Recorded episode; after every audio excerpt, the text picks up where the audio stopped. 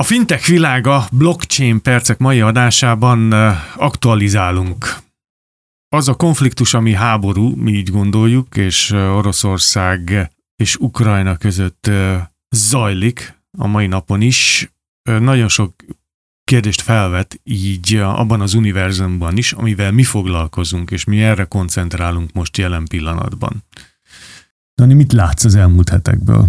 Hát elsősorban ugye le kell szögeznünk, hogy nyilvánvalóan az emberi élet, az emberi szabadság a legfontosabb dolog, amiről beszélhetünk, és csak másodlagos, harmadlagos, negyedleges lehet mondjuk a gazdaság.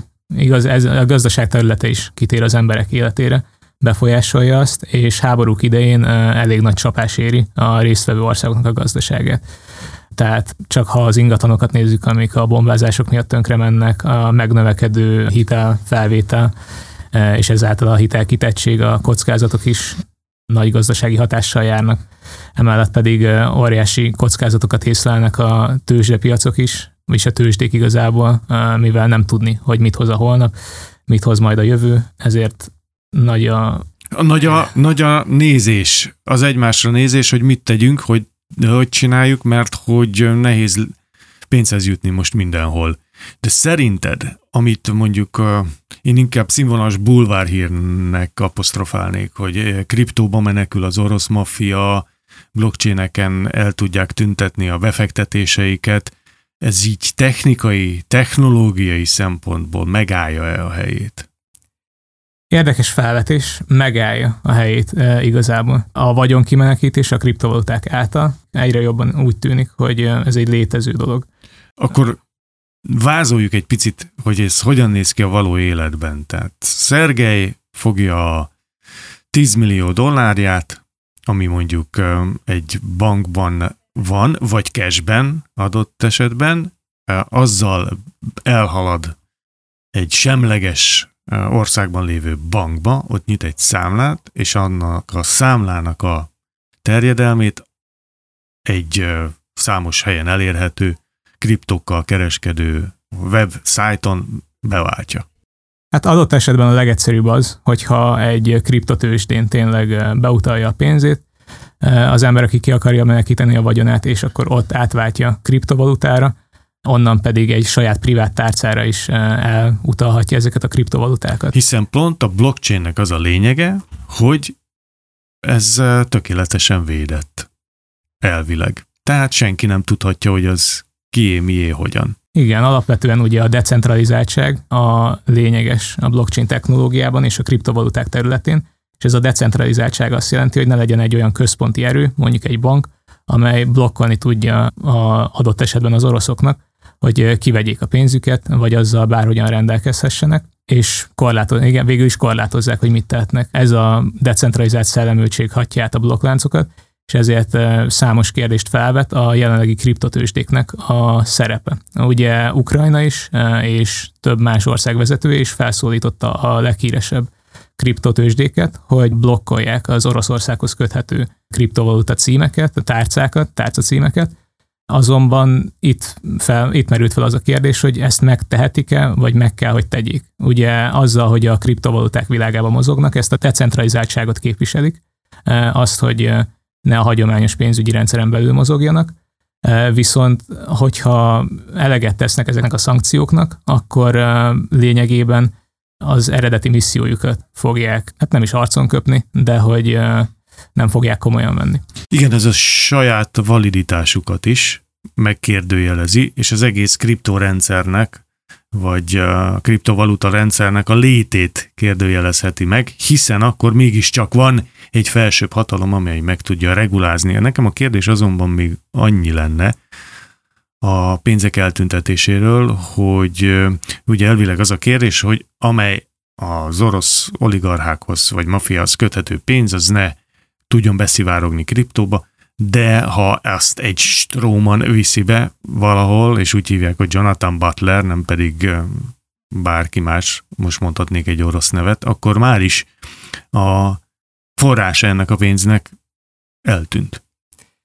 Hiszen azt gondolom, senki nem kér egy kriptotősdén nem tudom, vagyonosodási papírokat. Persze, ez így van. Tehát a Coinbase eredetileg óckodott még attól, hogy letiltson Oroszországhoz kapcsolódó tárcacímeket, azonban végül ezt a lépést megtette most márciusban. 25 ezer Oroszországhoz köthető címet tiltottak le, és a nyilatkozatukban azt mondták, hogy ezek szankciók által sújtott emberekhez vagy intézményekhez köthető címek.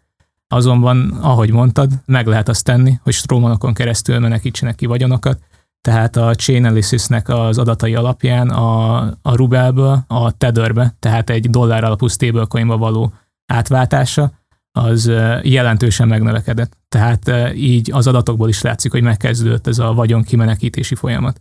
A bitcoin árfolyamát is, hogyha nézzük, még a legelején a konfliktusnak, amikor még talán nem volt, nem volt háború, még nem ment fel fel a bitcoin árfolyam, hanem lement, viszont amikor már nagyon fokozódott a feszültség, akkor egy nagy ugrást tapasztalhattak az emberek. Ez azt is mutatja, hogy egyfajta biztonságos eszközként tekintenek, egy vagyonkimenekítő eszközként tekintenek az emberek a bitcoinra, nagy kereslet hatására valószínűleg megnőhetett ez az árfolyam, és ezáltal tudjuk igazolni valamilyen módon a vagyonkimenekítést.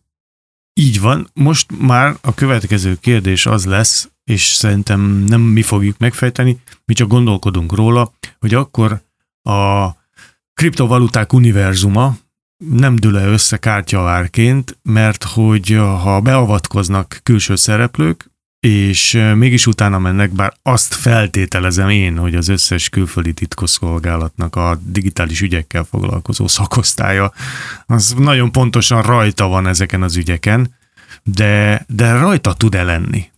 Itt két dolgot emelnék ki. Egyrészt blokkláncokról, blockchain technológiáról, kriptovalutákról azt akarom kiemelni, hogy ezek kvázi anonimek.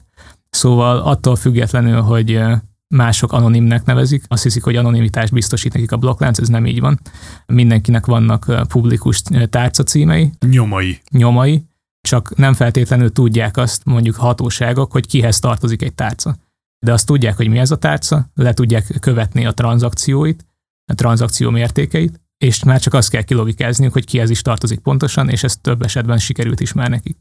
Ez az egyik dolog. A másik dolog pedig, hogy mi is az a decentralizáltság. Tehát az igazi decentralizáltság az az lesz, amikor a végfelhasználók, tehát te meg én egymással tranzaktálunk, egymásnak küldünk kriptovalutákat.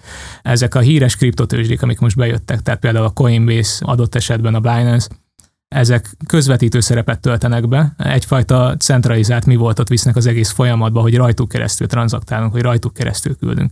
Na most az alapvető blockchain felállásban rájuk nem lenne szükség, csak ugye óriási technikai, technológiai tudásra van szükség ahhoz, hogy tudjuk kezelni ezeket a rendszereket, hogy tudjunk egymásnak küldeni kriptovalutákat.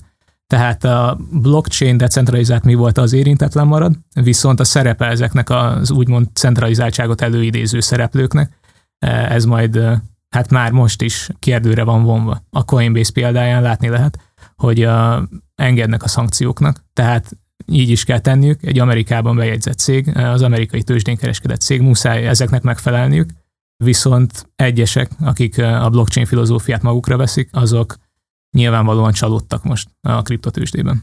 Igen, mert hogy nem csak amerikai székhelyű kriptotősdék léteznek, hanem az lebeghet bárhol az univerzumban, nem kell ahhoz egy bizonyos államhoz kötődnie, gondolom kell egy IP cím. Igen, tehát hogy vannak más decentralizált kriptotősdék is, amelyekről sok nem is hallottak, sokan, akiknek a decentralizáltsága fontos, ezeket is használják. Nyilvánvalóan van itt egy kettősség, hogy a tőzsdei jegyzés a Coinbase esetében az egyfajta hitelességet ad, hogy itt most nem fognak minket átverni. Viszont ez a másik, hogy akkor magasabb a szabályozottság, és ebből a szempontból érintett a decentralizáltság is. Azt gondolhatjuk, hogy a kriptovaluták iránti fokozott érdeklődés, magyarul az árfolyam emelkedés az annak köszönhető, hogy folyatják bele, vagy próbálják kimenekíteni a pénzt, vagy általánosságban befektetők elfordulnak a tradicionálisabb befektetési formáktól, legyen az aranyvétel, vagy amerikai dollárvétel, és pumpálják bele kriptókba, mint egy ilyen biztosnak vélt befektetési formába a pénzt. Ugye a bitcoin sokan... Szerinted nem tudhatjuk, csak kérdezlek, mint szakértőt. A bitcoint ugye sokan eh, digitális aranynak hívták korábban, és ezt a szerepet most azzal, hogy vagyonkimelkítő eszközként használják páran, kicsit igazolja. A másik viszont, hogy találtak már korrelációt a bitcoin és a részvénye piacok között is. Azáltal, hogy például Amerikában megemelték az alapkamatokat, a kriptovalutáknak az árfolyama nagyot esett. Ezzel ellentétben viszont az aranyat meg sokan olyan eszközként használják, aminek alacsony a korrelációja az alapvető hagyományos pénzügyi tőzsdei instrumentumokkal szemben. Ez egyik szempontból, tehát a vagyonkimenekítésből mimikálja az aranyat mondjuk a bitcoin, másik szempontból, hogy hogyan mozog, hogy mennyire stabil az árfolyama, nagyon messze van az aranytól, tehát az a volatilitás, amit a bitcoinnál észlelni, az óriási, viszont például az oroszok esetében, akiknek nagyot zuhant a rubel árfolyama, megérheti még egy ilyen volatilis eszközben tartaniuk a pénzüket. Én azt gondolom, a fintech világa, blockchain percek mai adása itt ér véget, mert hogy innentől már tényleg csak filozofálnánk, meg, meg próbálkoznánk megfejteni a történéseket. Kajum Dánielnek nagyon szépen köszönöm, hogy, hogy összerántott ezt a mai rovatot, hiszen próbálunk mi is reflektálni és gondolkodni arról, ami történik a határainkon túl, és tényleg amellett, hogy, hogy imádkozunk vagy meditálunk a békéért, szeretnénk remélni azt, hogy hamarosan sokkal nyugodtabb és békésebb témákról fogunk tudni beszélgetni. Nagyon szépen köszönöm, hogy itt voltál. Köszönöm, szép napot!